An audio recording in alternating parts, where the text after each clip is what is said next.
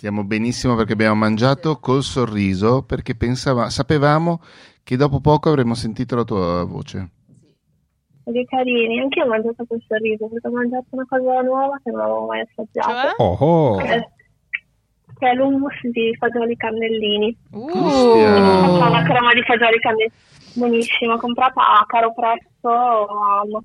Quindi fatto- probabilmente me lo potrò permettere di nuovo fra sei mesi. Però Taglierò il nome, di- taglierò il nome dell'esercente però. Mando la sigla.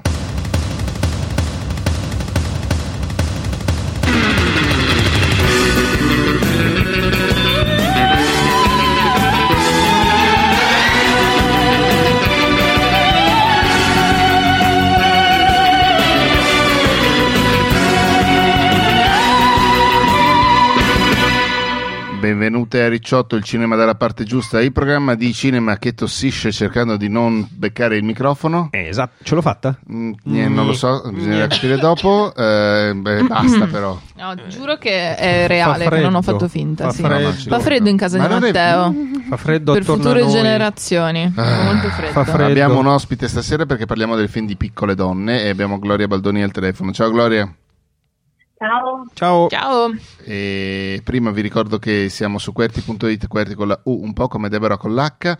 Ci trovate su Spotify, su Spreaker, su iTunes, su Apple Podcast, su mm, eh, Pocketcast, eh, Castro, Overcast, eh, Podcast Addict. Spesso ci venite a dire che non trovate le nostre cose su, su Podcast Addict, ehm, ma se prendete il feed dal sito di Spreaker e lo incollate su Podcast Addict dovreste recuperare il nostro podcast anche perché comunque ehm, la- c'è una voce di Spreaker che mi dice distribuisce su Podcast Addict eh, e io poi vado lì e dico ci sei? Eh, però boh, non lo so. Grande è un'app che purtroppo, cioè, purtroppo funziona solo su Android quindi non la posso usare ancora. Ehm, volevo far partire un grande applauso eh, per gli amici di Fumble. Per i due Claudi, ma Fumble, per fumble, tutti gli altri fumble. anche perché hanno lanciato il Kickstarter di un nuovo gioco del- dell'editore Fumble, non del podcast, che ovviamente l'editore deriva dal podcast, ma comunque eh, hanno, non so, cioè io fossi in Mondadori farei una telefonata a Claudio Serena e mi farei spiegare un po' di cose, tipo punterei sulla qualità, per esempio. Per dire. O, ah, scusami, fossi in Audi, anziché pubblicare il libro delle sardine o il- i libri di Fusaro, pubblicherei i libri di, di Claudio Serena, tanto per dirne una. Perché hanno fatto, hanno, su un budget da 6.000 euro, l'hanno raggiunto in 47 minuti. Sì, 47 minuti, 6.000 euro. esatto. Eh, al 59 credo minuti, minuto io li ho fatto scavalcare, almeno così mi sono illuso, però Sì. eh, mi- Ma sei sicuramente stato tu. ma sicuramente i, i 9000 eh, e oggi poco fa è arrivata un'altra mail che sono- hanno superato i 23.000 euro In meno in, di eh, due giorni. sì, Hai meno- detto che questa cosa è successa ieri, però. sì, sì, sì, ok, in perfetto. due- in meno di due giorni hanno mh, bruciato 23.000 euro e quindi oh yeah grande Claudio eh, non avevo dubbi Bravi che, andrà- tutti. che- che sarebbe andata bene non pensavo onestamente così, così bene No, sì. in 47 minuti quello, quello non lo È sapevo un trionfo. e, mh, tra l'altro il gioco, per quel poco che ho potuto capire, a parte che i giochi che pubblica Claudio sono molto belli, ma per quello che ho potuto, ca- per quello che ho potuto capire è un gioco veramente particolare, quello eh, Not the End, che invece è scritto da Claudio Pustorino. L'altro Claudio. L'altro Claudio 1 e 2. Esatto. Ehm, Gloria, siamo qua a parlare di piccole donne. Ma tu sei una donna piccola o una piccola donna? Guarda, vado a infilare la testa nel cesso da Esatto. solo. Guarda, esatto. Gloria tranquilla che tanto Anzi, si sta già Matteo, fai un passo indietro. decapitando. Bravissimo! Mamma mia, Aldo, incredibile. Sono- come sono pronto sulla, comico cul- sulla Sì, cultura pop. abbastanza. Va bene, va bene. Invece, piccole donne è pieno di emoticon, nel senso di gente che eh, smuove. Fa le Esatto. faccette. fa le Fa le faccette. Allora, Greta, californiana, 36 anni, è ormai un personaggio piuttosto noto del panorama, cinemat- panorama cinematografico statunitense. Lei è stata una delle principali animatrici del Mumblecore, sottogenere del cinema indie statunitense, sul quale prima o poi avremo una Io sempre puntata. minaccio ormai da anni. e Mm, Ma sono, come, sono come Freddy Krueger. solo nei sogni praticamente. esatto, nei miei. Appena ci svegliamo il podcast non c'è, ma in ogni caso Mumblecore eh, un, un, genere che ha consentito a un numero interessante di autori di farsi le ossa, di proporre un tipo di cinema originale, eccentrico, eccentrico nel senso rispetto alla norma e molte delle persone coinvolte in quel giro lì hanno poi iniziato a fare film anche di altro genere che hanno riscosso successo. Eh, Greta Gerwig è, si è cimentata nel mondo del Mumblecore come attrice, per esempio, anche come sceneggiatrice anche come co-regista, la sua prima, il suo esordio alla regia è in coppia con Joe Swanberg nel film Nights and Weekends del 2008 e fra i film che lei ha scritto ce ne sono soprattutto un paio che non appartengono al genere del Mumblecore ma che sono poi diventati molto famosi e sono quelli che eh, Greta Gerwig ha scritto insieme a Noah Baumbach, cioè Francis Ha e Mistress America film andati entrambi piuttosto bene e tra l'altro Baumbach è quello che con Storia di un matrimonio ha sei nomination per gli Oscar 2020, cioè un, uh, lo stesso numero di nomination, l'avevo segnato, no, sì, lo stesso numero di nomination che ha anche il film stesso Piccolo... numero o anche le stesse categorie? No, no, ah, okay. Che ha anche il film Piccole donne. Uh, Piccole donne è il secondo film che Greta Gerwig scrive e dirige da sola. Il primo è stato Lady Bird. Capolavoro. Uscito, esatto, uscito nel 2017, che all'epoca ottenne 5 nomination agli Oscar, compresa la nomination come migliore regia.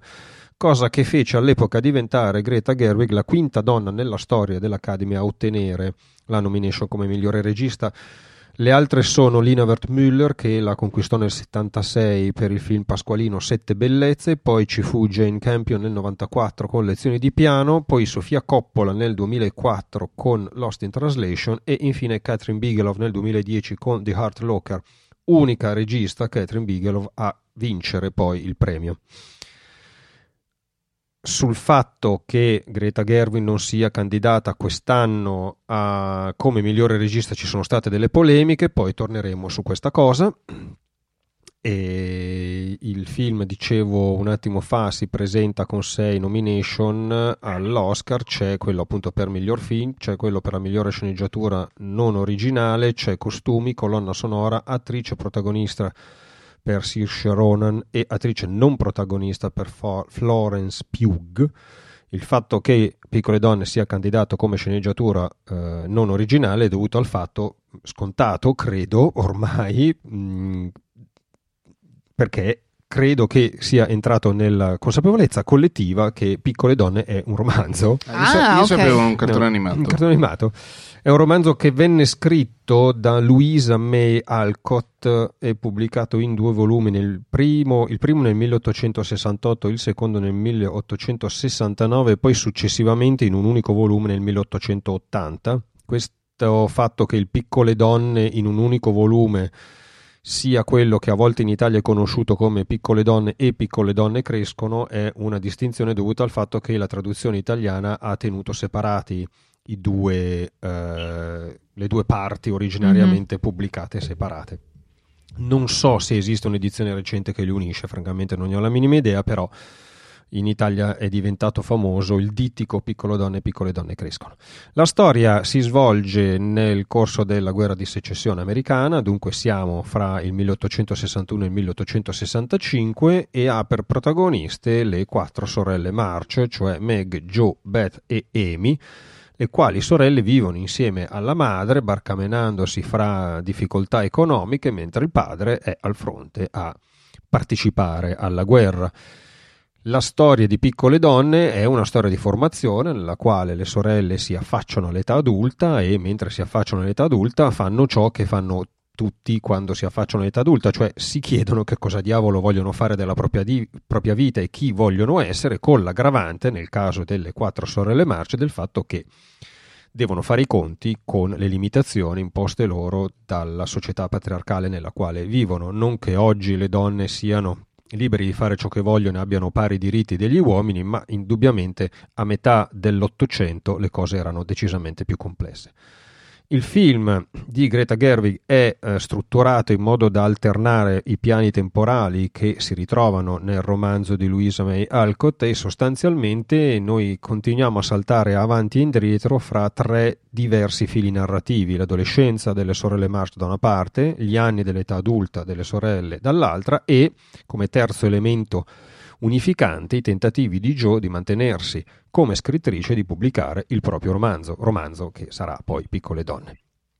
Ovviamente il romanzo della Alcott aveva delle istanze femministe al suo interno, anche perché lei era figlia di una attivista per l'abolizionismo e per il femminismo e è nata e cresciuta in una famiglia diciamo così con grosse frequentazioni intellettuali dunque c'era un'apertura mentale mh, non comune eh, Gerwig ha preso queste istanze, le ha fatte proprie, anche perché non sono affatto invecchiate, e le ha inserite eh, nel proprio film. Vedremo poi se bene o male. Per quanto mi riguarda, eh, io ho trovato Piccole Donne che comunque è stato recensito benissimo perché la media voto su Metacritic l'ultima volta che l'ho visto è di 91 centesimi, che è una media voto davvero alta. Eh, io devo dire che francamente non condivido l'entusiasmo, eh, l'ho trovato un film carino, ma niente di che, eh, e indubbiamente l'ho trovato molto meno riuscito di Lady Bird, il film pre- precedente di Gerwig, molto più timoroso, forse per ossequio rispetto alla fonte letteraria, forse per ossequio rispetto all'importanza dei temi femministi tirati in ballo, ma comunque più timoroso, molto meno forte, molto meno vivace. Anche l'idea di alternare i piani temporali che sulla carta aveva un suo fascino, però mi pare che non si sia trasformato in un escamotage narrativo davvero vincente di quelli che riescono a creare una serie di ehm, raccordi di senso, raccordi visivi fra le varie epoche, epoche storiche. Non che questi raccordi manchino all'interno del film, ma mi pare che nel complesso siano più un'eccezione che la norma e che in alcuni momenti siano insistiti in un modo che francamente non appartiene alla mh, grazia che ha Gerwig di raccontare certe cose e lo sappiamo che ce l'ha perché Lady Bird è lì a dimostrarlo ma in questo caso secondo me eh, non è emerso con la medesima mh, efficacia. Lady Bird è un film davvero clamoroso che invito tutte quante a ribeccare se non l'avete ancora visto. Vado a controllare se sta su qualche servizio di streaming perché così su due piedi ah, non lo saprei non lo dire. So, non so. Uh, secondo me, mh, per dire, al di là del fatto che non sono entusiasta del film, mh, devo riconoscere che la cosa migliore che mi pare sia legittimo dire del film uh, riguarda il lavoro fatto insieme al cast. Sta sopra in video. Sta sopra in video, benissimo, allora si può riguardare.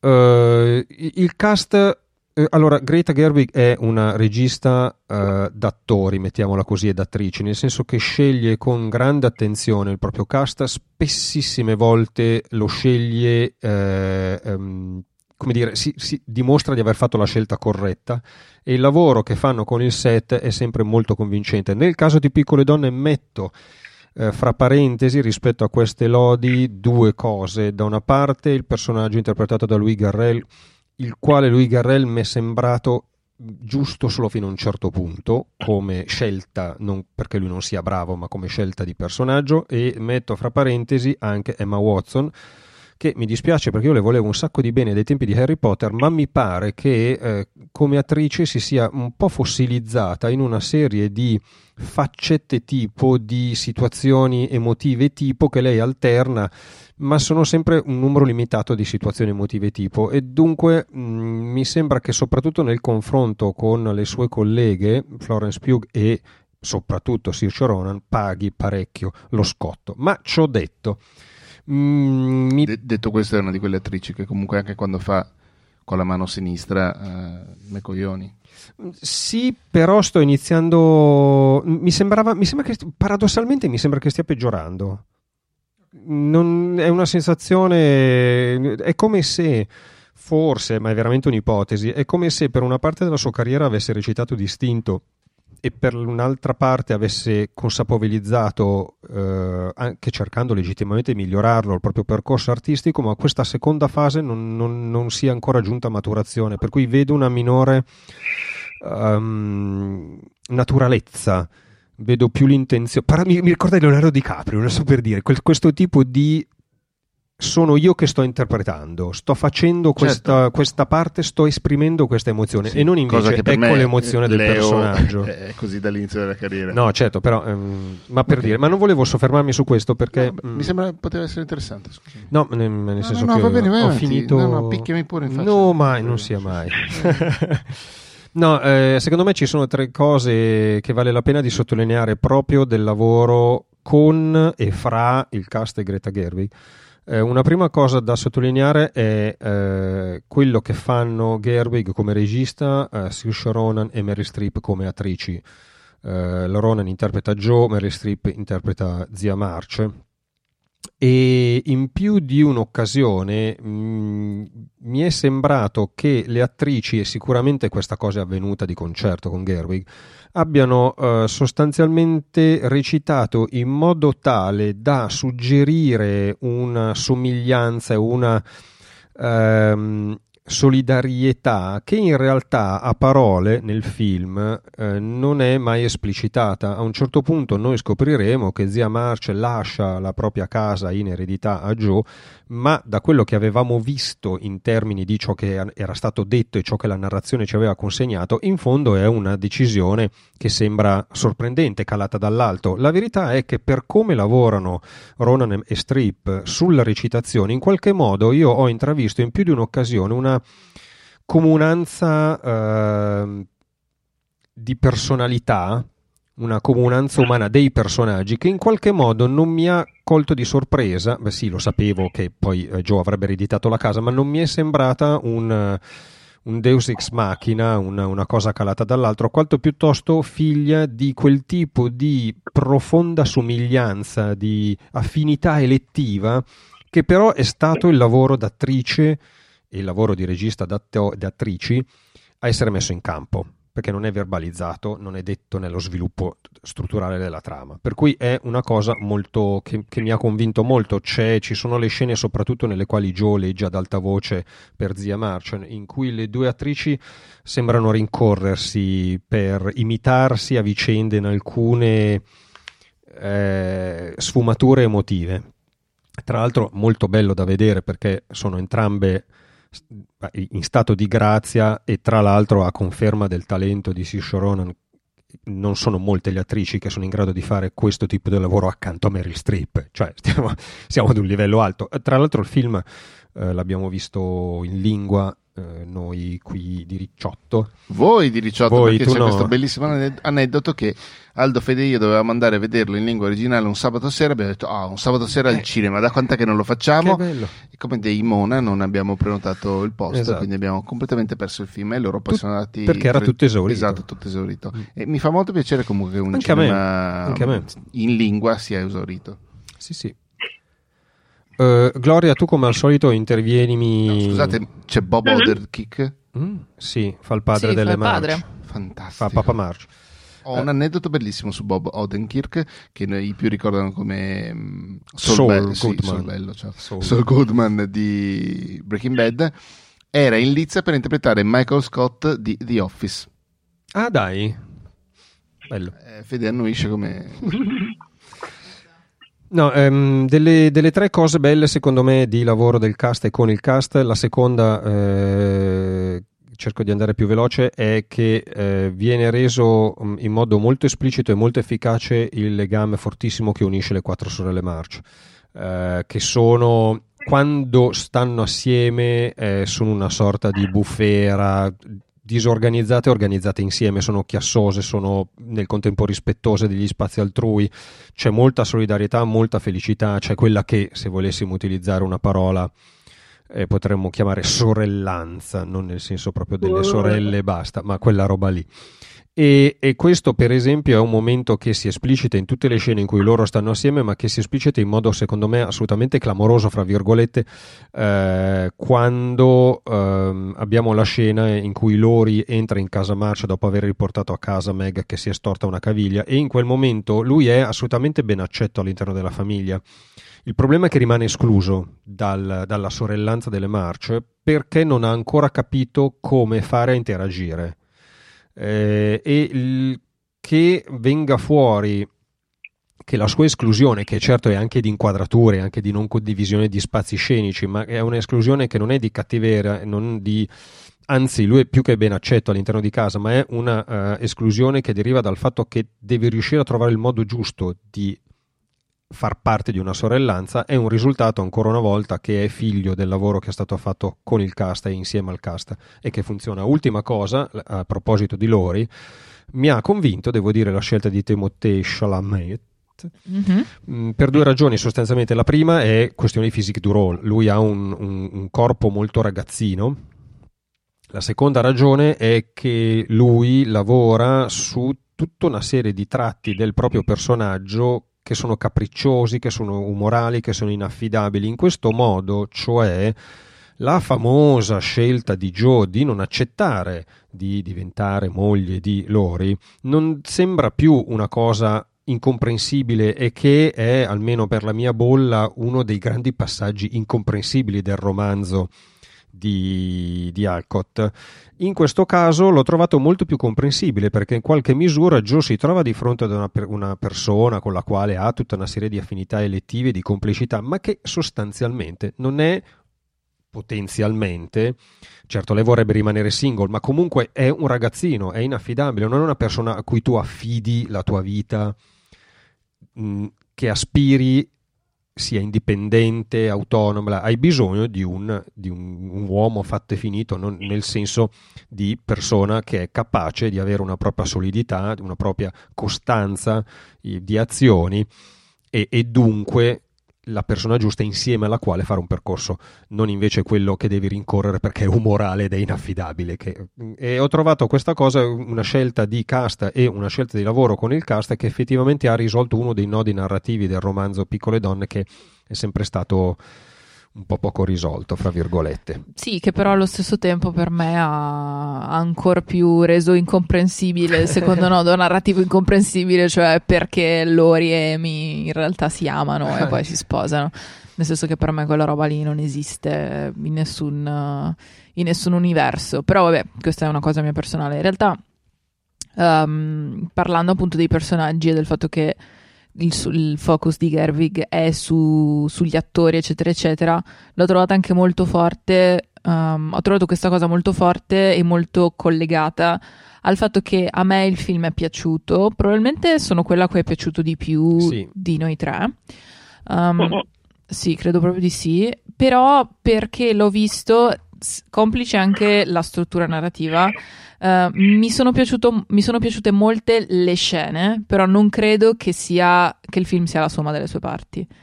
E, ehm, e, ovviamente le scene sono collegate dal fatto che sono dialoghi fra personaggi, sono momenti uh, intimi fra la famiglia, fra la famiglia Lawrence la famiglia March, fra Joe e se stessa, non lo so. E, um, e questa cosa qui secondo me è molto collegata al fatto che Gerwig eh, sa bene quali sono i suoi punti di forza.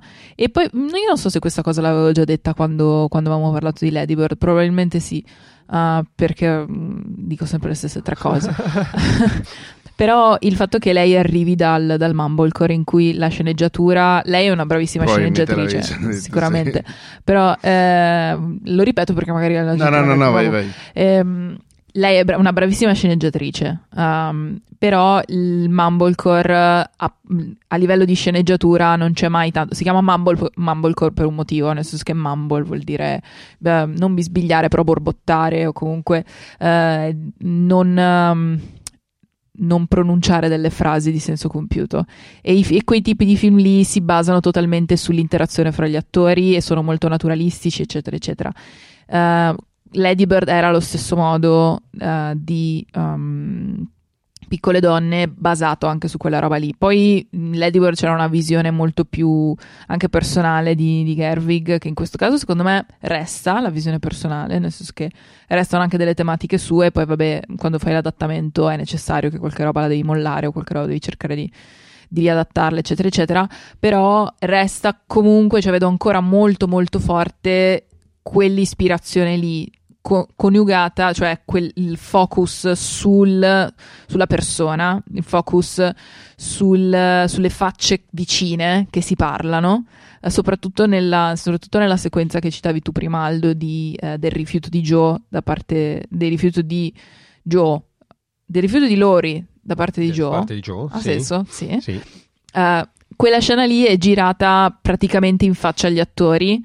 Uh, è anche abbastanza incoerente a livello registico perché se, ci sono tagli, ci sono spostamenti, mm-hmm. ci sono controcampi strani, è molto frenetica e l- quello, che, quello che, fa è riportarti al, a un tipo di dialogo quasi immaginato o che sembra quasi che appunto Joe si ricorda perché stiamo anche parlando di, di Joe che, che, scrive il libro, di Joe che cerca di ricordare momenti passati, che però si basa totalmente sulle facce degli attori, una di fianco all'altra, che si urlano, che si piangono, eccetera, eccetera.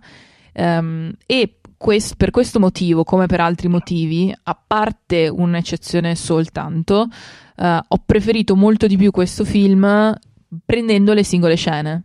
Quindi uh, ho trovato paradossalmente poco sviluppato il rapporto fra di loro, però estremamente uh, conce- ben concepito ed estremamente coerente, uh, come dicevi tu prima, il rifiuto uh, di Lori da parte di Joe. Mamma mia, sono italiano è complesso. Um, e questo, come anche al- altre cose, alcune più, alcune meno. Um, la, il, penso che la storyline che resta, che anzi mi è piaciuta di più, che secondo me è riuscita a rendere molto meglio che in altre, penso ad esempio il film del, del 94, o anche io il libro l'ho letto mh, quando ero all'elementare barra medie, quindi non ho un ricordo molto, molto chiaro, però la, la, il rapporto uh, fra il signor Lawrence e Beth per me è molto, penso che sia la cosa che si fa gli affari suoi, cioè nel senso quella storyline si fa gli, un po' gli affari suoi, resta lì uh, a lato, però è probabilmente la più realizzata perché è quella anche su, su, su cui forse c'è anche meno pressione, nel senso che uh, Gerwig vuole raccontare qualcosa con ognuna delle sorelle, però Beth resta quella uh, che di base è, serve un po' a Joe per arrivare a qual- qualcosa, quindi è un... è vero che è una sorella, che è una sorella che ha la stessa dignità narrativa delle altre, però da un certo punto in poi serve a Joe per fare un certo tipo di, di percorso. Però comunque, ri- quindi la, la, sua storia resta un po'... Mh, non, non, non, c'è un, non, c'è un, arco nel personaggio di Beth particolarmente sviluppato, ecco, nel film. Quello che c'è è, questo, è il rapporto col signor Lawrence che le, che le, il, che le, che le regala il piano, eh, che l'ascolta suonare, un, rap- un rapporto di padre e figlia praticamente. E quella roba lì, secondo me, nel suo è mh, probabilmente l'unica cosa che ho trovato coerente dall'inizio alla fine con il film parlavi prima di, di, Garrel, quindi del professore, del rapporto con Joe, poi so che Gloria ha, ha molte ha molte opinioni rispetto, rispetto a questo, quindi non, quindi non, anticipo, non anticipo niente, Gloria. Uh, sì, uh, Garrel con gli occhiali è, un, uh, è un'idea, nel senso è un bel concetto, sono molto d'accordo, però... Vabbè, oh, anche gli ormoni vogliono la loro parte. No, ma sì, cioè nel senso sono tutti belli, bellissimi da, da far schifo certo. in sto film, sono stupendi tutti quanti, sono proprio belli. Eh, è un problema. Che è un, pro- è ve- super, bravi, è un che è un problema. infatti, scusa, Gloria, infatti non ti voglio, non ti voglio anticipare. Eh, volevo solo dire no, questa, no, questa roba qui. Cioè, che secondo me il film funziona di più. Adesso la sto, la sto per dire malissimo, però capite cosa intendo. Come clip o comunque clip YouTube o comunque come mini video piuttosto che come film in sé. Ovviamente con tutto che insomma stiamo parlando di uh, bei cortometraggi come non se ne vedono. e, e, basta, però so che Gloria tu, soprattutto sul finale, soprattutto sulla bellezza dei personaggi, uh, hai molte, molte cose da dire. Per cui sì, tocca a te. No, ma tra l'altro io sono d'accordo con te quando dici che funziona di più come piccole clip. Per me questo è un film pensato per Instagram praticamente eh, e la storia ce la metti te perché hai risaputo che piccole donne più o meno lo conoscono tutti e se noi tutti tutti come pubblico collettivo non conoscessimo la storia di piccole donne, questo film qua sarebbe un colabrodo, secondo me, nessuno capirebbe niente, eh, sarebbe poco Sì. più di una commedia romantica, credo. E, Sì. e quindi lei si appoggia molto su, su questa cosa qua. Non, non mi sembra per niente un film di trama sviluppata, compiuta, che sta da sola e che funziona. Funziona perché noi conosciamo piccole donne e lo conosciamo tutti, perché se no no. Almeno questa è la mia opinione. Ma infatti sarebbe interessante, infatti faccio un appello, se, se ci stai ascoltando e hai visto il film e il libro non l'hai letto, è inter- sarebbe Dici interessante capire se ci hai capito qualcosa, perché noi siamo tutte partite sapendo la storia, anche a grandi linee, anche più o meno... E quindi è ovvio che noi stiamo vedendo il professore l- all'inizio e capiamo, però c'è Lori, capiamo le sorelle, eccetera. Hai ragione, assolutamente. Eh, Io avevo delle esperienze di seconda mano, perché io Mm. sono andata con, eh, con Federico che conosce la storia, però la mamma di una mia amica si è persa in qualche punto Ok. e il marito di un'altra mia amica, che ugualmente non conosceva la storia, mi ha riferito una sua interpretazione del film che quanto di più lontano da piccole donne si possa pensare, quindi No, eh, c'è no. qualcosa che non funziona in questo passaggio, perché Sì. io non- almeno nella mia esperienza che era assolutamente aneddotica, quindi non, non fa per niente statistica, eh, due persone su due o si sono perse o non hanno capito cosa stava succedendo. Quindi Non è bello. Sì, no, non, non lo è. Eh, no, no. Sì, che comunque... ma, eh, No, no, vai pure. vai te. No, che è una, co- comunque una, una controcritica che ho visto anche parecchio è stata appunto, vi state lamentando perché il film si capisce, in realtà è fatto così e quindi siete voi che dovete prestarci più attenzione. Eh, però è interessante avere la, cro- la contro-controcritica di questa cosa, cioè aver te che dici io piccole donne lo conosco per dritto e per rovescio e questa roba qui è comunque difficile da capire, è, è interessante perché l'ho, l'ho letto in giro. E perché molte volte è una critica fattibile anche perché se, se tenti di fare, se tenti di portare avanti una struttura magari un po' diversa dalla solito, cioè si arriva dal punto A al punto B eh, facendo flashback, cose del genere, magari la gente rischia di perdersi. Molte volte è perché magari le persone non hanno voglia di stare lì a guardare il film in maniera un attimo più, più attenta. Altre volte eh, sono questi casi qui in cui ti affidi troppo al testo.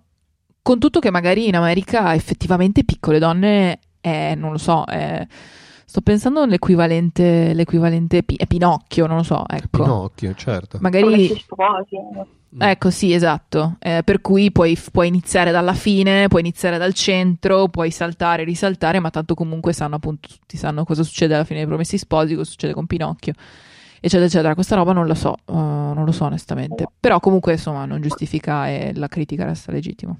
Ah, ma ci mancherebbe, io sono la prima che mm, mm, si infastidisce quando si rende conto che viene trattato da stupida come spettatrice, è una cosa che non, non mi piace, però mm, secondo me quando stiamo proprio parlando di eh, livello elementare di comprensione della trama, ma di qualcosa di diverso, cioè di, di come monta la storia e quindi quali snodi narrativi rendono certi eventi necessari e, e altri no. Eh, se secondo me non c'è carattere di necessità nelle cose che succedono alle piccole donne e invece c'è nel testo originario carattere di necessità nelle cose che succedono alle piccole donne. Per esempio, visto che vabbè, l'abbiamo nominato, il povero bar. Sì, Che- lui Garrel. Esatto. Po- Possiamo suonare la campanella degli spoiler, se ha Mhm. senso. non Ma sì, so. dai, Certo. spoileriamo. Attenzione per Intanto tutte le abbiamo già, detto, persone. abbiamo già detto che, che Joe rifiuta la proposta Ah, di vabbè, Lori. Per cui, libro di vabbè. Ma quello lo fa. sanno Eh, anche i sassi. Va Va bene, bene, dai. comunque da questo, da questo momento lo spoiler è libero. Muoiono tutti. diventano, diventano grandi. Crescono. Crescono. No, Vai Gloria. No, dicevo, il povero Baer che compare all'inizio, poi scompare per tutta la parte centrale, ricompare alla fine. Lui viene presentato abbastanza presto, è uno dei primi momenti del film, ed è un momento in realtà molto avanzato della sua conoscenza con Joe. È il momento in cui lei legge i racconti che lei scrive per una rivista e che si sta adattando a scrivere seguendo i dettami di ciò che vende, anziché quello che lei vorrebbe scrivere e molto candidamente, molto francamente dice no, questa roba fa schifo, tu sei troppo talentuoso, non ti puoi abbassare a scrivere queste cose. lei se ne male, litigano e siccome, altro spoiler, Beppe si ammala, eh, lei è costretta a tornare a casa e quindi va e sparisce dalle scene. A quel punto comincia il film, eh, che appunto non è proprio semplicissimo da seguire perché eh, devi capire che ci sono dei flashback, che si va avanti, che si va indietro, eh, che, e poi ci sono appunto varie linee narrative che vengono portate avanti perché le sorelle sono quattro, succedono tante cose eh, e allora ci sono i problemi, i ricordi del passato, già siamo a casa, è mica andata in Europa e Bette che si ammala, questo psicodramma amoroso di Rory che passa da una sorella all'altra, insomma va a finire che tu alla fine Bart lo sei praticamente dimenticato e poi lui all'improvviso riappare e a noi ci deve stare bene che Joe è innamoratissima di lui, che sono fatti per stare insieme e vissero per sempre felici e contenti. A me sembra un po' grossolana questa cosa, non, non mi sembra che ci sia ragione al mondo, stando solo alle informazioni che ci sono distribuite nel film, perché io devo essere portata a sentire che queste due persone sono arrivate a volersi bene nel modo in cui Joe merita di amare ed essere amata proprio non, non, secondo me non ci siamo. Che bello, Gla. Mi piace questa cosa che hai detto che Joe merita di amare ed essere amato, cioè ehm, è amore per i personaggi, è molto bello. No, sì, è un po' la mia preferita, mm. e quindi insomma mi piace quando la possono avere. Eh, invece qui, insomma, le basi del sentimento sono che lui è figo e che lei si sente sola, perché tutte le altre si sono sposate, lei è rimasta da sola dentro casa, si sono sposate, sono morte, come anticipa l'editore. E, e questa roba per me è proprio anche al di sotto della peggiore commedia romantica, non, non lo so. Tra l'altro non la, non la porto a caso la commedia romantica, perché ci sono varie cose nel film che me la ricordano molto, tipo questa risoluzione frettolosa, assurda, in cui lei viene caricata in carrozza dalle sorelle festanti per inseguire lui in stazione, poi piove, si si sbattono addosso e si baciano, oppure quell'orribile primo incontro sulle scale in cui si guardano trasognati, si sono praticamente innamorati a prima vista, una roba scandalosa. Eh, a me piacerebbe tanto poter Gloria, tu non capisci è... l'amore.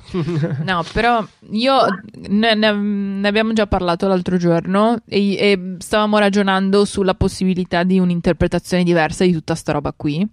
Anche se in realtà il fatto che ci sia una, ci sia una struttura così complessa cioè, ti rende un po' difficile capire dove inizia e dove finisce.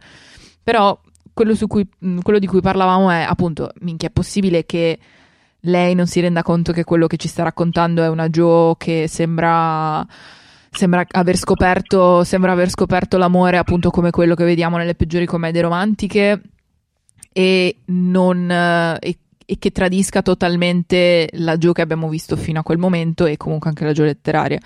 In realtà, quello, quello, la mia teoria, che però non saprei dire dove inizia e dove finisce, anche proprio a livello temporale del film, è che quello che vediamo sia il racconto del libro di Joe, uh, che tro- che, di cui ho trovato un paio di indizi sul fatto che ad esempio tutta la corsa con la carrozza eccetera sia inframmezzata da Joe che racconta questa cosa all'editore e che quindi sembra molto uh-huh. meta meta meta um, e che anche tutto il finale con Joe che ha la casa e che Uh, si, ricon- cioè, si, riconcilia con tutte le fratelle, Lori e il professore, eccetera, eccetera. Tu sai che hai detto fratelle? Fratelli, ho detto. Le fratelle. Frate... Madonna, raga. Che stanchezza. Stavo pensando a piccoli uomini. Scusate. Che non crescono. No, non crescono, restano sempre uguali storicamente, ma anche nella vita vera, se ci pensiate bene. Ehm, le fratelle, vabbè, eh, aiuto. Comunque sì, eh, abbiamo capito, è tutto un, un gioco metanarrativo di Joe che racconta nel libro uh, qualcosa che non si capisce bene se sia quello che lei vuole veramente raccontare, se sia la visione idealizzata e commerciale della sua storia, oppure se sia appunto una consapevolezza nuova e un entusiasmo nuovo nei confronti dei suoi ricordi.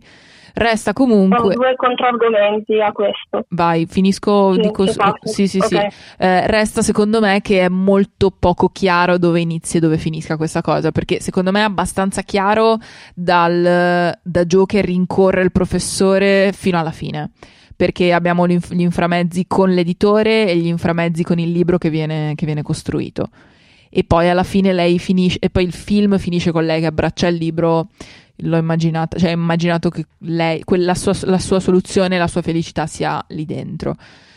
però è difficile mettere un punto, un punto alla verità e un punto al, all'immaginazione di Joe e questa cosa qua secondo me è un altro problema del, della struttura del film stesso che an- perché sono sembra Inception, cioè sono racconti su racconti, su sogni su sogni, su, su, immagini su sì, immagini. Io mh, mm, prima scusa Gloria se ti interrompo, ma siccome hai due controargomentazioni volevo mettere la mia argomentazione, nel senso che in linea di massima sono sulla posizione di Fede che c'è un momento in cui è evidente che eh, Joe vorrebbe terminare la storia del proprio romanzo in maniera differente, cioè con il personaggio di Joe che non corre dietro al professore, ma alla fine è costretta a cedere a patti in cambio per esempio del possesso dei diritti del libro e via dicendo, accetta di aggiungere un finale che non è quello che vuole. In sé in quel momento ha una sua logica e mi risolve in parte il fatto che, e in questo hai ragione assolutamente tu Gloria, è ingiustificato l'amore eh, fra i due dalle informazioni che ci sono consegnate nel film. Il problema grosso è che in quel momento viene sancito che potremmo essere di fronte a ricostruzioni anche finte o, o quantomeno non completamente veritiere. Eh, che è una consapevolezza che se noi portiamo su tutto il resto del film diventa destabilizzante e esatto. si apre un passaggio che non è proprio poca cosa, cioè un conto è dire eh. eh, c'è un racconto che ha una, la peculiarità di essere il punto di vista di una persona e dunque è mediato e dunque è potenzialmente non completamente vero e se ci si mette un editore è persino falso. Beh, altro discorso è presentarti questa opzione all'ultimo quando fino a un attimo prima sembrava tutto vero. Sì, considerando che insomma eh, si può anche fare rendere le cose mm, vaghe, i film molte volte eh, lo fanno. Però è rischioso. Però sì. Mm, Diventa un po' traballante. Soprattutto se ti appoggi a una storia ben conosciuta come questa. Penso che sia complesso. Tu Gloria, mm, vai. Ma eh, io avevo anche l'avevo considerata l'ipotesi che lei avesse messo questo guizzo di fare l'ironia postmoderna sui cliché dell'amore romantico eh, sarebbe stata una cosa carina, però non, non, lo so, non mi sembra rispettato in tutto il resto del film che è intriso di sentimentalismo dall'inizio alla fine. E, e soprattutto se consideriamo che nella figura di Joe in questo libro sono riunite il personaggio Joe e la persona vera, Luisa May Harcourt, che ha delle vicende editoriali ben note, eh, e allora diventa più difficile perché effettivamente dopo il successo del primo libro lei fu costretta, o meglio, fu caldamente, le fu caldamente suggerito di far sposare Joe, però non se ne venne certo fuori con una cosa del genere. E, e questo fa tutta la differenza del mondo, secondo me. Sì. Sì. Eh, è, com- è, com- è, complesso, nel senso che poi sicuramente Gerwig ci vuole buttare dentro anche le robe sue. Nel senso che evidentemente c'è anche un discorso su, su come raccontare delle storie e su anche, secondo me, un tentativo di riappropriazione di un certo tipo di storie uh, nel 2019-2020 uh, di storie di donne, di storie anche, mh, mm, non dico romantiche, però casalinghe o comunque che, mm, che, che possano trovare all'interno del di situazioni, non so, non so, come dire, di situazioni quotidiane, qualcosa, um, qualcosa di, di, cui parlare. Uh, è una frase che, che, ha senso, non lo so. No, vero, sono pensa su ferma a fratelle. uh, però sì, no, eh, il, mio, il, mio, punto è che è, mi sembra anche evidente appunto che eh, Gerwig con, questa, con questo spingere sulla questione delle vicende editoriali voglia fare una critica anche al tipo di storie che le donne sono costrette a raccontare anche adesso e quindi anche lei stessa, sì, scusate, ho bisogno di un attimo di rodaggio prima. eh, le, sto- le storie che anche lei stessa probabilmente probabilmente si è sentita costretta a, a raccontare, com- comunque non l'ha fatto perché i film che ho visto lei sembra, però il, um, gli angoli in cui sono inserite le donne molte volte a livello narrativo e a livello di come raccontare le storie, le pressioni, eccetera, eccetera. Questa roba qui ovviamente è difficile perché devi collegarla con il presente, devi collegarla con il passato, devi collegarla con un passato reale, perché quello è il passato di Alcott, e devi collegarlo con un passato reale che già si collegava a una fiction, eh, cioè a un, a un passato di fiction, cioè quello di Joe.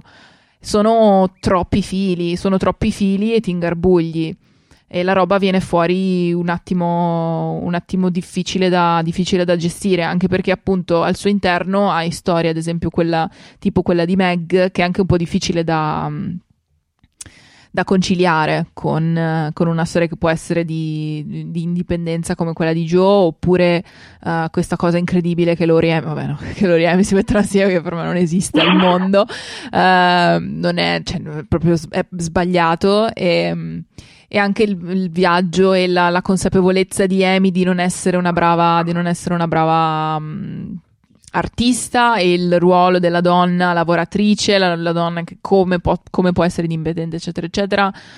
C'è un casino di roba. E, um, sì. sì, tra l'altro la consapevolezza di non essere una brava artista dopo che l'unica volta che l'abbiamo vista davvero dipingere lei guarda il quadro di un suo collega di corso maschio e la differenza fra il quadro del collega maschio e quello di lei è abissale, cioè chiaramente il talento è il suo, per cui che non abbia un futuro mh, non è una cosa ah, che tu l'hai interpretata così? Ma sì, mi sembra, nel senso che l'altro, ok, lei forse aveva un... A me sembrava proprio un'altra corrente pittorica. E magari eh. a me è sembrato più che, che, una fosse più convenzionale, ma chiaramente talentuosa, perché lei non è solo quella corrente pittorica lì, è, è clamoroso come lo metti in campo, e l'altro invece fossero vaghi tentativi, mm, però francamente. Io ho trovato una persona, il, il, suo collega aveva una personalità di un certo tipo e invece lei, pur avendo il talento, il talento non è abbastanza se non hai una personalità da, o se qualcosa non hai... Da dire, sì. Esatto, qualcosa da dire. Mm eh, che si collega secondo me molto con tutto, il, con tutto il percorso di Amy, che si sente sempre la seconda.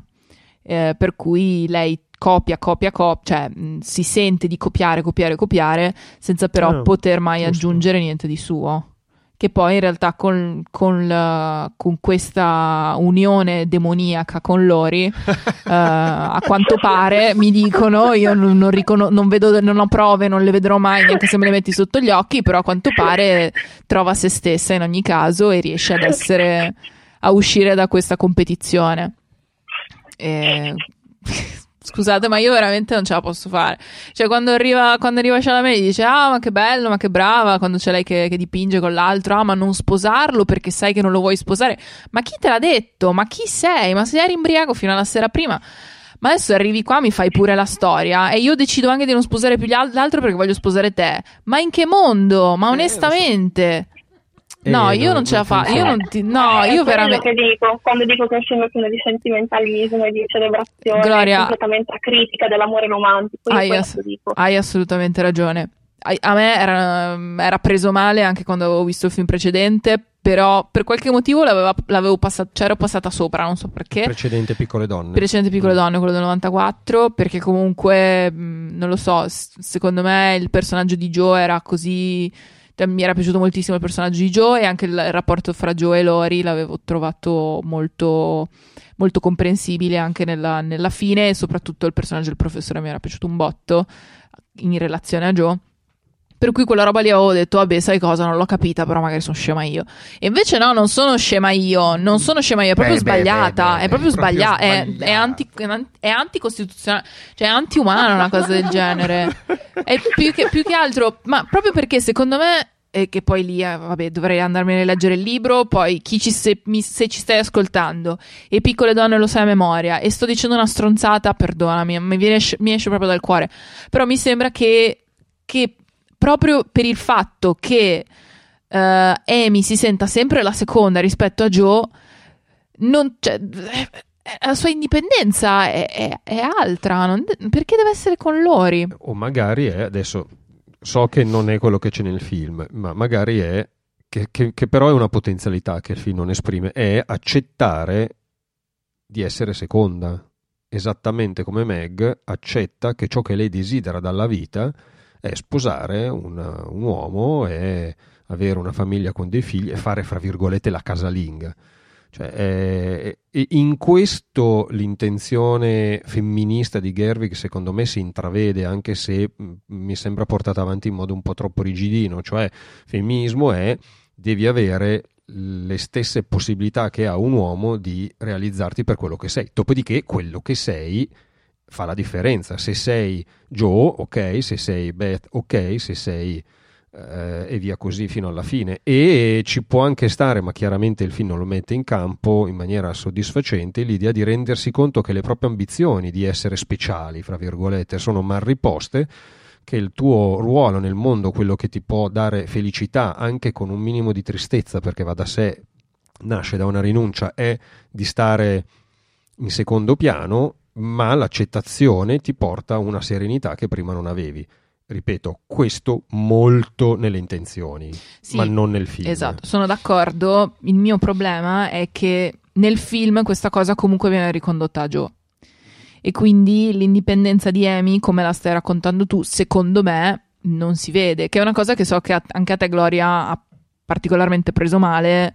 Eh, questo accenno di triangolo che poi ovviamente si sfuma immediatamente perché le, le due sorelle fra di loro sono ok però Joe che decide di voler sposare Lori e eh, la, la, scoperta del matrimonio e, mm, Amy, Lori ti ho sempre amato, cioè, mh, mm, boh, non lo so. No, onestamente è una deviazione dal testo che è un po' incomprensibile, non, non me la fa spiegare, francamente. Ok. Mm. Perché non, non, c'è questa cosa che lei scrive la lettera, che si pensa, cioè un pochino ci pensa e dice ma forse sarei un po' meno decisa adesso, però quel sentimento così amaro non, non c'è e non, non, so perché lei abbia voluto rimarcarlo così. Non ne lo so. Eh, non, non, boh. non, saprei, a me un po' dispiace perché appunto riconduce una possibile indipendenza di Amy sempre alle, alle paturnie di Joe, che giustamente ce le ha perché ce le ho anch'io nella vita. Però, mm, però sì, eh, non lo so, non, Mm, il destino di queste, di queste, piccole donne è un po'. È, mm, è, sì ben dichiarato, però. Boh, non lo so. Raccontato un po'. Sì, raccontato un po' anche però con, col, con, l'occhio, con l'occhio, lucido di um, romanticone. Hai ragione, Gloria. No, sono. Più ci penso, più sono d'accordo con te. Resto sempre dell'idea che secondo me il finale è Mm, ha quell'intenzione lì, però comunque se tutto il resto del film già un po' te la butta in quella maniera lì, poi è difficile scendere una cosa dall'altra. È difficile capire. Sono vari modi, anche scelte sue di, di, quello che prende da testi esterni, quello che aggiunge, quello che recupera da, dal testo e mette in sceneggiatura, che mi fanno propendere per il fatto che abbiamo proprio voglia di calcare su questo lato un po' melenso, eh, però anche cercando un po' di dare un colpo, un colpo al secchio e uno alla voce, cioè sì un po' melenso però comunque donna forte che, che si afferma, tipo mh, mm, avete presente quel dialogo fra Joe e la madre in cui Joe le dice ah mamma io vorrei essere come te che non ti arrabbi proprio mai. E mamma dice no, no, mi arrabbio tutti è solo che ho imparato a dominarmi e tu non lo vedi. E in realtà lì il testo va avanti nel dialogo eh, e lei si è guardata bene da Gary, dico, dico da, da aggiungere il resto della battuta della madre, che era io sono capace di dominarmi perché da tutta la vita tuo padre mi ammonisce con lo sguardo tutte le volte che io sto per dire qualcosa. Ah, ok. allora, lei mettendo questa roba avrebbe scoperto il fianco in modo clamoroso all'accusa di favorire una concezione patriarcale dalla coppia, in cui c'è lui che insegna e lei obbedisce, in cui lui sa come bisogna comportarsi e lei viene rimessa al suo posto. Ecco, lei questa cosa qui la vuole accuratamente evitare. Ai miei occhi quello che ottiene è che eh, di fronte a vari spettacoli di amore che trionfa ed è all'apice, perché vediamo persone che si innamorano e si sposano e al limite le seguiamo poco dopo il matrimonio, lei ci sottrae allo sguardo cos'è l'amore dopo questi momenti di trionfo, cioè la quotidianità dove tu ti aiuti a vicenda, eh, ti insegni con l'altro, mh, mm, e che non è necessariamente un, un mettere in gerarchia le due persone, però lei l'ha voluto togliere e, ed è molto buffo che l'abbia fatto e che si sia premurata di ristabilire questo tipo di parità tra la madre e il papà Marx, lasciando però assurdamente intatta questa figura angelicata della mamma che rinuncia alle colazioni, che rinuncia ai vestiti, eh, non esiste se non per curare i figli, poveri, soldati, eh, e, e in sostanza lei è solo una figura di cura. Questo è ben più cliché patriarcale del marito che ti dice stai calma e controllati, secondo me. E allora la mia domanda è come mai tu, Greta Gerwig, non hai eliminato tutti gli elementi dissonanti rispetto alla nostra sensibilità, ma ne hai eliminati alcuni e ne hai lasciati intatti degli altri? Cioè cosa ci dice del messaggio che ti stai mandando con questo film, specificamente del messaggio femminista che tu strombacci ai quattro venti di volerci mandare? E qui c'è una prateria da percorrere, secondo me. Sì, sì, diciamo che apri un discorso, cioè qui sarebbe da fare un'analisi testo alla mano e mettersi lì e cercare di capire effettivamente. Secondo me, a parte che questa roba effettivamente apre, apre un botto, è abbastanza inquietante anche per quello che mi riguarda, perché non ne avevo idea, mi ricordo il dialogo e il fatto che abbia lasciato fuori questa, questa cosa qui, boh, mm, ok. okay Uh, non, mi sa che il film mi sta piacendo un po' meno, buono a sapersi. Perché e... alla fine ti porto dalla mia parte, lo so. esatto, Gloria, mi stai fregando, esatto. Ehm, però sì, io l'unica giustificazione, che poi non è una giustificazione, però l'unica spiegazione che posso dare è che lei aveva i suoi temi che purtroppo si concentrano molto sulla donna come artista e come scrittrice, come creatrice e che quindi si interessa anche un po' meno alla, mm, alla quotidianità e a quel, quel, rapporto con il marito per quanto riguarda le, le, donne sposate nel film, eccetera, eccetera.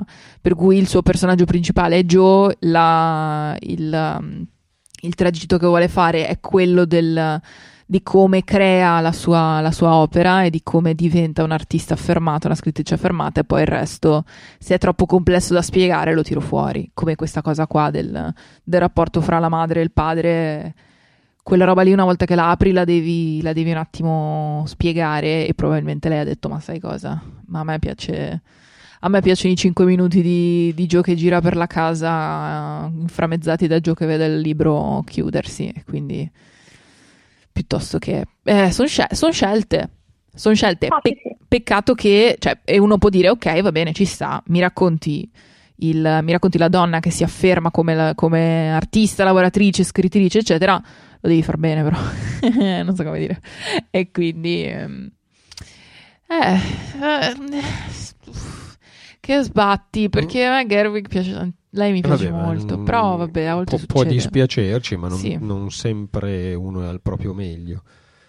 A proposito di proprio meglio, io volevo dire una cosa che mi ha molto infastidito, in parte perché questa è la mia personale uh, sensibilità, in parte perché mi pare che non funzioni benissimo all'interno del film, e cioè la rappresentazione della povertà della famiglia March eh, continuiamo ad assistere a affermazioni in base alle quali bisogna tirare la cinghia, le, le, le giovani marce sono povere e via dicendo e questa cosa ha una sua logica mh, funzionale all'interno della narrazione perché rimanda al fatto che sposarsi e sposarsi bene, come dice zia March, significa eh, eh, evitare di essere povere.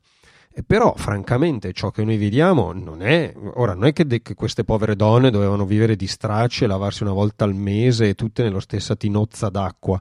Eh, però non è che stanno proprio male eh, le ragazze, anche la scena in cui decidono di rinunciare alla propria colazione, che è clamorosa. Io con, roba, con tutto quel cibo lì sul tavolo, io ci mangio per due settimane, po- lo portano alla vera famiglia povera, quella sul serio povera, e in cambio ottengono dal signor Lawrence una colazione ancora più principesca dove io ci mangio per sette mesi. Ora, e, viene fuori questa dinamica che io non amo per niente, ma è molto soggettivo, del, anche i ricchi piangono, che è una cosa che non mi interessa dal punto di vista narrativo, ma è roba mia. Però dal punto di vista invece del funzionamento del film mi pare che tolga un po' di forza, perché se i March poveri eh, col padre in guerra e con le figlie non sposate sono costrette a quella povertà, beh allora le figlie possono fare quel cazzo che vogliono della loro vita, perché non è male la loro povertà. Hai capito come? Ah, sì. Ma tra l'altro tu hai l'impressione che se loro rinunciano a quel pasto poi non mangiano per il resto della giornata, perché mm. quello è. Esatto. No, no, non ce l'hai. Hai l'impressione che mangiano più tardi. Sì, sì, sì. sì. I poverini hanno fame, gli brontano allo stomaco. Cioè, anche questo è un problema grosso, grosso, perché appiattisce le, le differenze sociali. I, i, eh, come si chiama? Sì, sono i vicini un po' più ricchi, non esageratamente più ricchi. Eh, sì. Sì, Beh, loro ne... hanno tanti vestiti, sempre puliti, sempre per me. Chiaro, non, non, sono poveri come i poveri a cui vanno a fare beneficenza, però sono povere e non lo sembrano. Non lo sembrano perché? Perché devono andare su Instagram. I film Instagram mm. sono tutti con i costumini bellissimi, la pelle meravigliosa, curata I con la cremina. Sciolti Posso aprire una parentesi sui capelli sciolti, che è il mio cruccio personale di tutti i film in costume, certo. dove le donne va- vanno in giro con queste chiome al vento, che è la, la roba più assurda e antistorica mai vista, perché i capelli li portavano su e, e io capisco che ormai è codificato questo, questa immagine di, di, donna con i capelli al vento che è significante di, di ribellione e di indipendenza, però veramente io vorrei assicurare tutti che anche la donna più indipendente e ribelle del XIX secolo comunque i capelli si rifaceva, si ritirava su. E Ecco, vabbè, questa è una mia papurnia personale, una di quelle cose per, per cui mi fisso che mi danno fastidio. Mi dà fastidio qui, mi dà fastidio in Pride and Prejudice, quello del 2005, mi dà fastidio in tutti i film di costume. Gente con i capelli sciolti. Non si scioglievano i capelli. Grazie Gloria, ed è per questo motivo che i miei capelli sono sempre sciolti, ma è come se non lo fossero. Perché li hai tagliati esatto. corti. Sono molto storica, non mi piace essere antistorica. Ma infatti quindi... tagliare corti i capelli vuol dire anche, mantenerli anche sempre per sciolti. secoli, no, non ora, ma per secoli, anche dopo il XIX secolo, è stato una, un segno di punizione, di onta nei confronti della donna. Sì, beh, ho molto, ho molto di cui farmi perdonare. Ehm, no, Gloria, vuoi aggiungere cose? cose? Sì, vorrei. Vai. tu... Ero pronta a te che dici no, tu ma puoi. non ho più età invece sì, posso. Vai. Tu puoi. No, perché il messaggio da avere a questa festa e Killjoy, come se non avessi fatto abbastanza Vai. finora.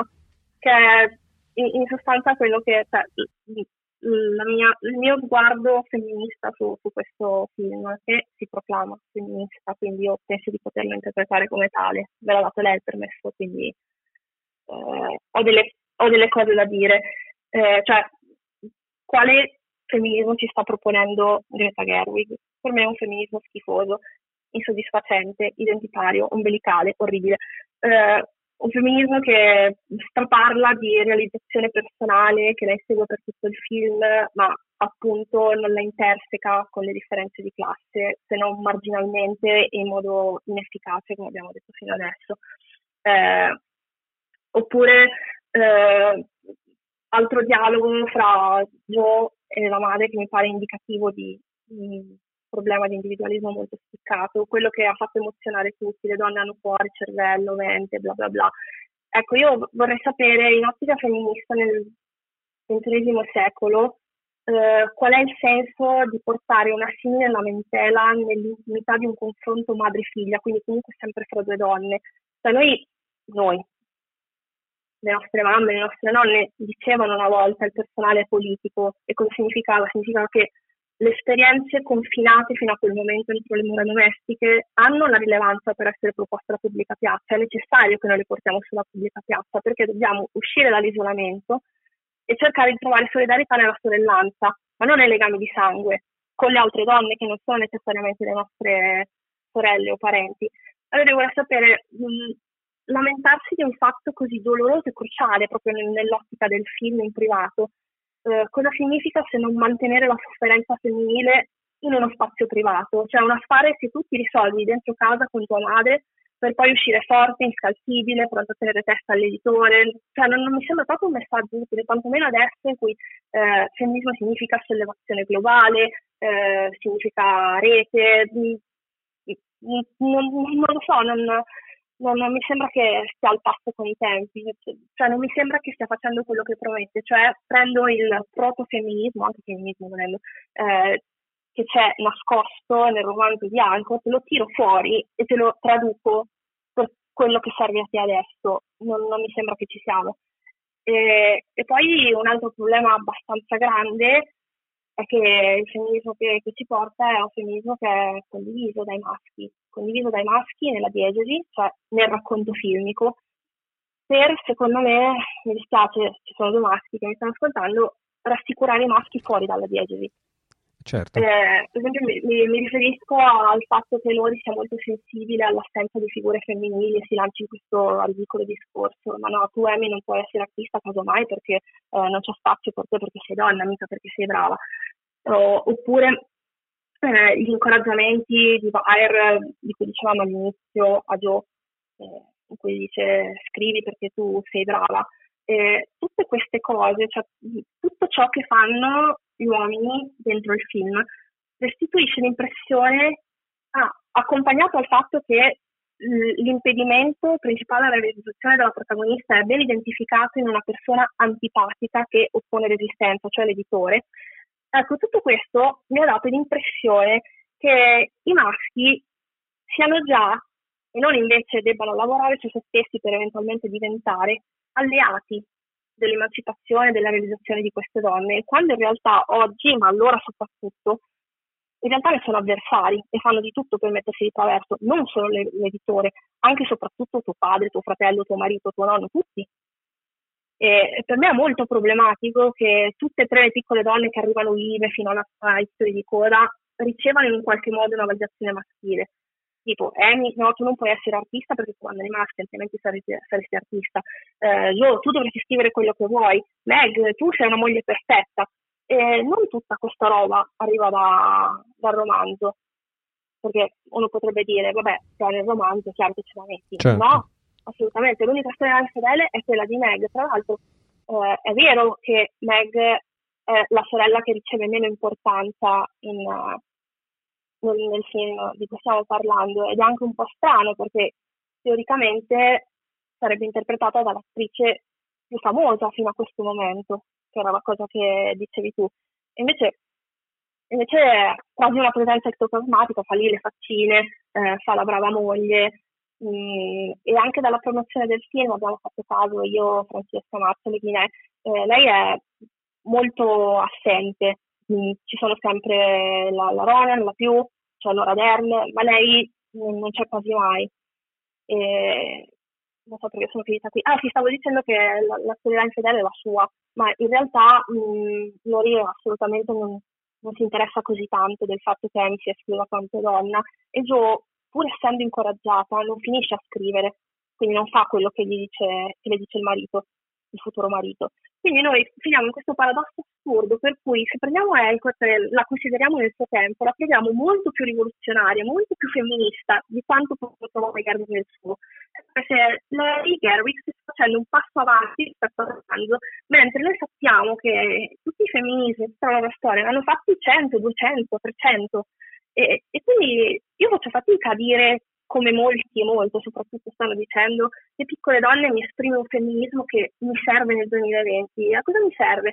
Eh, toglie dalla scena dei conflitti che in realtà non abbiamo risolto, appiana le gerarchie di genere e le gerarchie di classe, riduce tutto drammaticamente all'esperienza individuale, guardata attraverso una lente zuccherosa, sentimentale, che si rifà dei cliché che sono problematici di loro, perché portano avanti un'idea di coppia, di relazione che è, diciamo in modo gentile, conservatrice. Eh, per me sono tanti i problemi del messaggio femminista di questo film. E ne ho sentito parlare poco, se non in testate che si occupano proprio di cinema di genere, tipo in Other Gaze, magari mi manderò il link dell'articolo. E, quindi mh, non lo so, questo è il motivo principale in realtà per cui non riesco a condividere l'entusiasmo, perché sono andata lì per vedere un film che mi era stato venduto in un certo modo e in realtà poi tutto questo marketing è stato disatteso. Io ho trovato un film profondamente conservatore, eh, non assolutamente innovativo come, come prometteva di essere.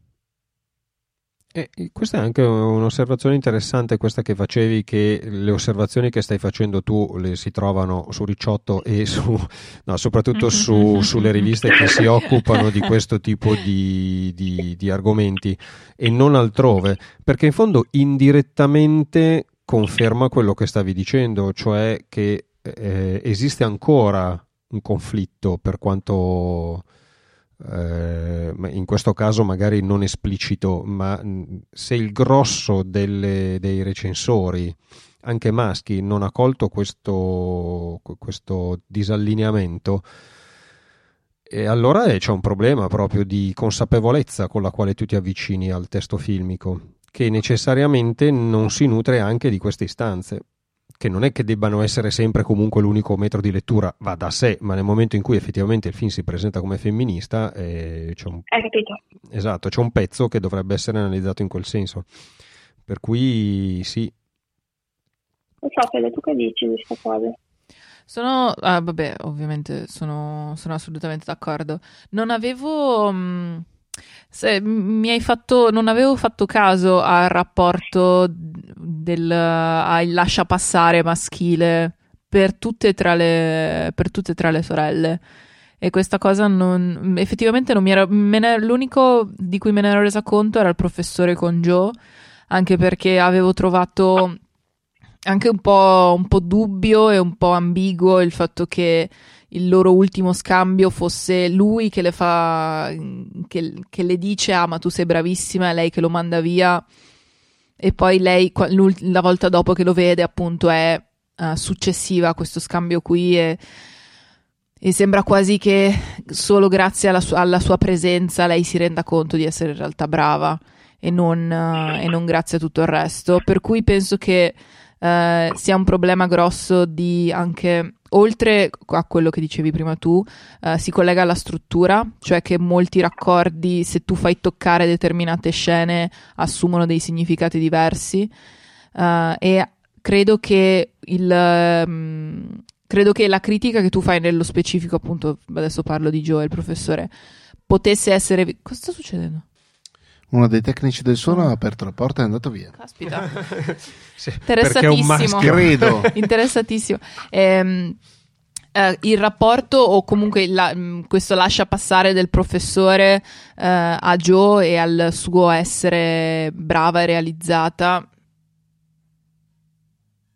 mi, con- mi, confondi se, se fai cioè, così. Matteo, mi spaventi. una foto mentre okay. facciamo una puntata. Ok, non ho visto che alzavi le mani, mi sono spaventato. Ah, no, scusa. Uh, ehm, se fatto in una struttura più, um, più attenta a questo, tipo di, a questo tipo di rischio, cioè al rischio che uh, ci, il, ci, sia il, il, il, personaggio maschile che sia il vero, um, che sia uh, il vero megafono del, del, del valore della donna. Um, probabilmente si sarebbe potuto evitare. Mi sono persa in mezzo alla frase, spero che sia stato chiaro di nuovo, scusate. Uh, um, e, e, penso che sia questa roba qui che valga sia per Joe che per anche il dialogo che citavi prima fra Amy e Lori. Uh, per quanto riguarda Meg non lo so perché è il personaggio che mi ricordo meno a partire dal libro e in questo, in questo film qui è veramente uh, misteriosa, a dire poco, è molto difficile capire dove, dove vuole arrivare. Però sì, ho trovato, ho trovato molto interessante che il, che il, che il, marito le dica: Ah, no, hai fatto bene in realtà a comprare, a comprare, il vestito, fatelo pure, ti do il permesso. Le fa: Ah, ma l'ho già venduto. sei proprio una brava, sei proprio una brava moglie, una brava piccola donna. Bacio sulla fronte e, ehm, e tutti come prima. Per cui sì, um, io credo che il, il, anche sulla base di queste critiche che hai fatto tu, Gloria, che secondo me sono molto sensate, se devo trovare un. se, de, se le devo ricondurre al film in sé e alle intenzioni della regista, penso che il, veramente il peccato originale del film sia la struttura. Perché se si fosse concentrata di più sul sulla struttura in sé, probabilmente a- sarebbe stato molto meno evidente, o comunque non evidente, sarebbe sta- ci sarebbe stato molto meno il rischio di avere questa dipendenza di cui tu stai parlando, uh, essendo appunto semplicemente delle scene scollegate l'una all'altra. uh, difficilmente tu puoi trovare il filo che può ricondurre un pensiero di Joe a, un, a, al pensiero di Joe B che non passi attraverso il pensiero del professore, allo stesso modo Amy, allo stesso modo Meg. Poi spero che, mh, mm, cioè, secondo me, non so se secondo te può aver senso come ragionamento o sia, sia proprio un problema che va oltre la struttura. Mm, non, lo so, però è un problema di scrittura proprio. Eh di cose che ha scelto di mettere e o mettere. Sì. Eh, sì, no, assolutamente, cioè le due, le due cose vanno, vanno, collegate, nel senso che quando decidi di andare per flashback e per cose devi necessariamente togliere anche tutto il grasso che c'è e cercare di, di restare proprio su quello che vuoi dire. Peccato che molte volte appunto le, le soprattutto queste cose che devono essere ben spiegate o devono essere esplicitate in maniera un po', un po attenta, se professi il film femminista, come dici tu, Gloria. Eh. Però sì, no, sono assolutamente d'accordo, ovviamente. e anzi, non ci avevo pensato, quindi grazie per... ad alcune cose non avevo pensato, quindi grazie per averle, per averle dette. Grazie. Sì, in realtà sono tre settimane che le dico ai 4.20. sì? Mi, mi, manca solo fermare i passanti in mezzo alla strada. Tu cosa ne pensi? Tu cosa ne ti è piaciuto? Fai male! Fai male, adesso ti spiego perché. Così, è giusto così. Eh, boh. Sicuramente mi è venuta una voglia incredibile di rileggere il libro, se non altro. Eh, quindi probabilmente lo farò presto perché anche se in realtà non so se voglio rivivere il trauma di Amy che si, che si mette con loro, però vabbè, questa è un'altra storia, vi farò sapere se sopravvivo. Ehm, fine. Eh, Gloria, hai altre cose da aggiungere? No. sì. no. Eh, io, visto che l'avevo accennato all'inizio della puntata, volevo dire due cose velocissime sulla questione che Greta Gerwig non è stata candidata alla, come migliore regista. Eh, allora c'è il, il, discorso è scivolosissimo ed è complesso perché è chiaro che se nella storia dell'Academy che è arrivata se non ero la 92esima edizione soltanto 5 donne sono state candidate eh, come miglior regista nel corso della storia e solo una ha vinto c'è indubbiamente un problema eh, e va da sé come va da sé che eh, non è che puoi candidare Gerwig per il semplice fatto che sia donna perché altrimenti non stai facendo un favore a lei in primis e in generale al femminismo. Volendo eh, ci sono delle registe, almeno dei film che ho visto io quest'anno, che secondo me avrebbero serenamente potuto meritare di stare nella cinquina delle nomination, per esempio Mati Diop eh, regista di Atlantique, avrebbe meritato serenamente. Il Selin Siamma, tra l'altro un nostro ascoltatore ci ha fatto notare che ho sbagliato a pronunciare il nome eh, per tutta la puntata, si pronuncia Siamma, non Shamma. Eh, non, non, può rientrare nel novero delle candidate quest'anno perché il film esce negli Stati Uniti a febbraio mh, mm, del 2020 e dunque tutt'al più potrà essere candidata nel 2021 per il funzionamento della, delle regole dell'Academy. Mm, però non possiamo neanche fare finta mm, che l'Oscar non abbia un eh, ruolo all'interno della possibilità delle donne di fare regia, perché con tutti i limiti che ha, con tutto che non è un reale validissimo indicatore dello stato dell'arte cinematografica, è innegabile che in termini uh, di possibilità di realizzare il tuo film successivo, una candidatura all'Oscar o addirittura una vittoria hanno un significato fortissimo. Pensiamo soltanto al fatto che un trailer che tipicamente arriva dagli Stati Uniti ci fa sapere con le scritte in sovraimpressione se dagli chi... autori di esatto, cioè chi lo sta facendo è stato candidato oppure no, per cui non è un fatto irrilevante e qui il problema è che è, è chiaro che a volte dicono anche il tre volte vincitore eh, del premio Oscar. Eh, certo, è, è una questione che eh, non era Leonardo DiCaprio. Così riesci a promuovere il film, aumenti le possibilità che il film faccia quattrini, di conseguenza aumenti le possibilità che chi quel film l'ha fatto possa trovare nuovi finanziamenti per un altro film e via dicendo. È ovvio che se all'interno di questo percorso le registe riescono a fare un film ogni morte di papa e poi non possono promuovere il successivo usando anche il volano commerciale forte di una nomination, una vittoria agli Oscar, le possibilità che abbiano di fare esperienza, eh, perché se fai un film ogni tot secoli, eh, ovviamente fai meno esperienza sul campo di chi riesce a produrne uno ogni due anni.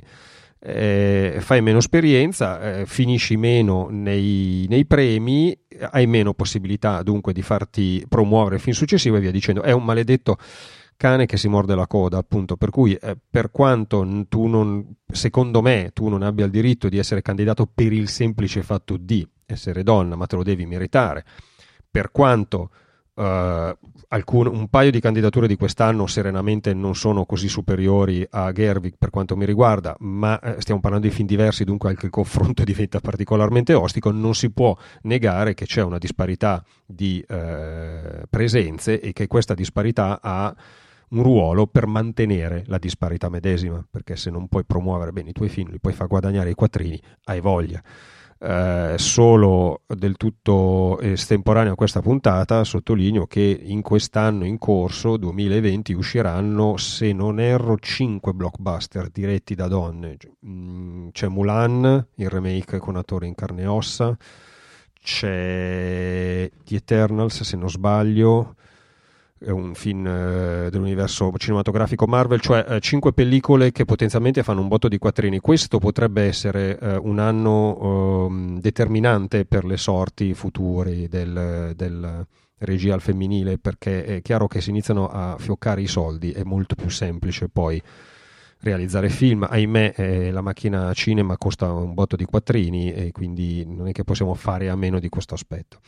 E niente, questo era quello che volevo dire sulla questione regia al femminile, che è ovviamente cosa complessa, ma sembrava giusto dire la nostra. Se siete d'accordo a far la vostra, se no dite la vostra, naturalmente. Io faccio un passo indietro. Bravo Matteo. Uh, io sono d'accordo. sì, sì. Sono d'accordo, Basta. sì. Eh, poi ogni, più, passano, più, passano, gli Oscar e più mi stanco di parlarne. per cui credo che. Mm, Dai, che quest'anno Bong Joon-ho potrebbe vincere tutto. Guarda, non succederà. Ma tanto non succederà, succederà però... finirà, farà la fine di Quaron. Gli daranno film Miglior straniero, gli daranno ovvio. una pacca sulla spalla e gli diranno grazie, quella alla porta, ritorna da dove sei venuto. Certo. Perché tanto funziona così. E quindi sia mai che. Però almeno abbiamo conosciuto l'unico regista sudcoreano che sia mai esistito. D'ora in poi basta perché uh, è stato bello. Si sa che oltre all'America ogni paese ha un, un regista un, però, e basta, che fa un film bello e poi se ne va, Però, soprattutto in Oriente. Devo dire adesso, esatto. noi non viviamo negli Stati Uniti, per cui è, è, tutto da vedere che impatto potrà avere in futuro. Però mi pare che il caso Bon Joon-ho sia senza precedenti. Cioè, Park Chan-wook che pure è stato lodato e che pure è stato saccheggiato, uh, Spike Lee ci ha fatto un remake di un suo film, non ha avuto quel, quel tipo di copertura di presenza mediatica negli Stati Uniti non è successo con Kinky Doc, per cui sai mai che... Sono registi mega che... mega diversi. E poi, eh no, e poi... sai mai che uno scopra che effettivamente non ce n'è solo uno e che questa cosa apra le porte anche solo una distribuzione. Giustamente Bong Joon-ho diceva non, non, spaventatevi per i sottotitoli, no? eh, un film poi si può guardare lo stesso. Kinky eh, Doc ha mai fatto un film con i sottotitoli con, con attori americani non cioè, credo non, non credo. mi risulta no perché stavo pensando al film Park Chan Walk uh, americano che mm. mm. fa un po' cagare no certo però ehm, No, sì, assolutamente. Mi piange il cuore sapere che adesso Parasite, giustamente, giusto perché il grano non ci fa mai male, a me personalmente, però tanto non mi arriva niente, eh, fanno la miniserie HBO uh, eh, di Parasite che Coi draghi. Lì bisogna capire cosa combinano. Nel Guarda. senso che, cioè, io ero dubbiosissimo, mh, per esempio, su, su, Watchmen, che ancora non ho visto, ma ho ascoltato i piloti e, e, apparentemente è stato fatto un lavoro eccezionale. Per cui la premessa in questo caso della serie TV su Parasite non mi ispira niente, come non mi ispirava a niente la premessa di fare una serie TV su Watchmen però oh, se metti in campo delle forze decenti, li fai lavorare in autonomia eh, su un prodotto di qualità, sono ben disposto a ricredermi naturalmente. Boh, non lo so, non lo so. Vabbè, non ma lo stiamo, so, abbiamo allargato so. il discorso Sì, no, tantissimo, assolutamente. per cui è arrivato il momento di chiamare Matteo. No, è questo, che sono sempre stato qua.